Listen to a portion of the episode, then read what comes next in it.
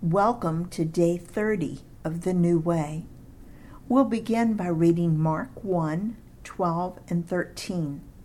The pronoun he refers to Jesus, and this is immediately following his baptism. At once the Spirit sent him out into the wilderness, and he was in the wilderness forty days, being tempted by Satan he was with the wild animals, and angels attended him. Okay, stop everything. Who is Satan? Satan was created by God as an angel named Lucifer. Lucifer decided to oppose God and was kicked out of heaven, along with all the angels who followed him. He is also called the devil. God allowed, allows him to live on earth, and he is often called the prince of this world. Let's do a quick Bible study and see what we can learn about him before we talk about his methods. I'll read Revelation 12, verse 9. The great dragon was hurled down, that ancient serpent called the devil or Satan, who leads the whole world astray.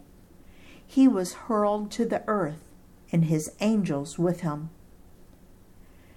We see here that Satan's goal is to lead the whole world astray or to deceive them.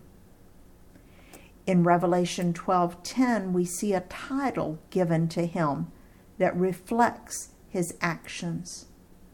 Verse 10 then I heard a loud voice in heaven say, Now have come the salvation and the power and the kingdom of our God and the authority of his Messiah.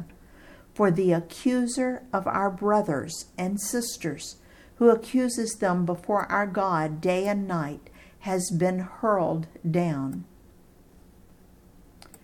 The title given to Satan is accuser of the brethren or accuser of the brothers and sisters, or it would just be simpler to say the accuser of the followers of Jesus.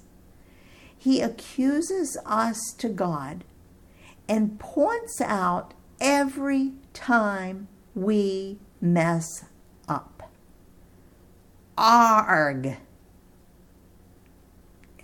Jesus describes Satan's agenda in John 10 10 he says this The thief comes only to steal and kill and destroy.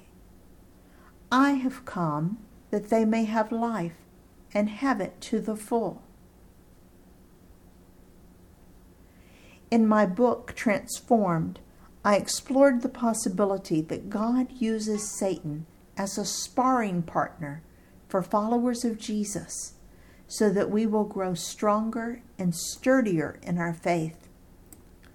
You need to know that Satan is alive and well, not running around wearing a red suit, but he's very active in our world today. He is our enemy.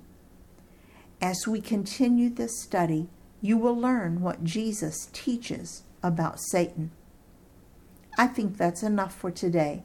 But next time we'll look at some of the lies Satan tells to keep you from following Jesus. In his service, Dale.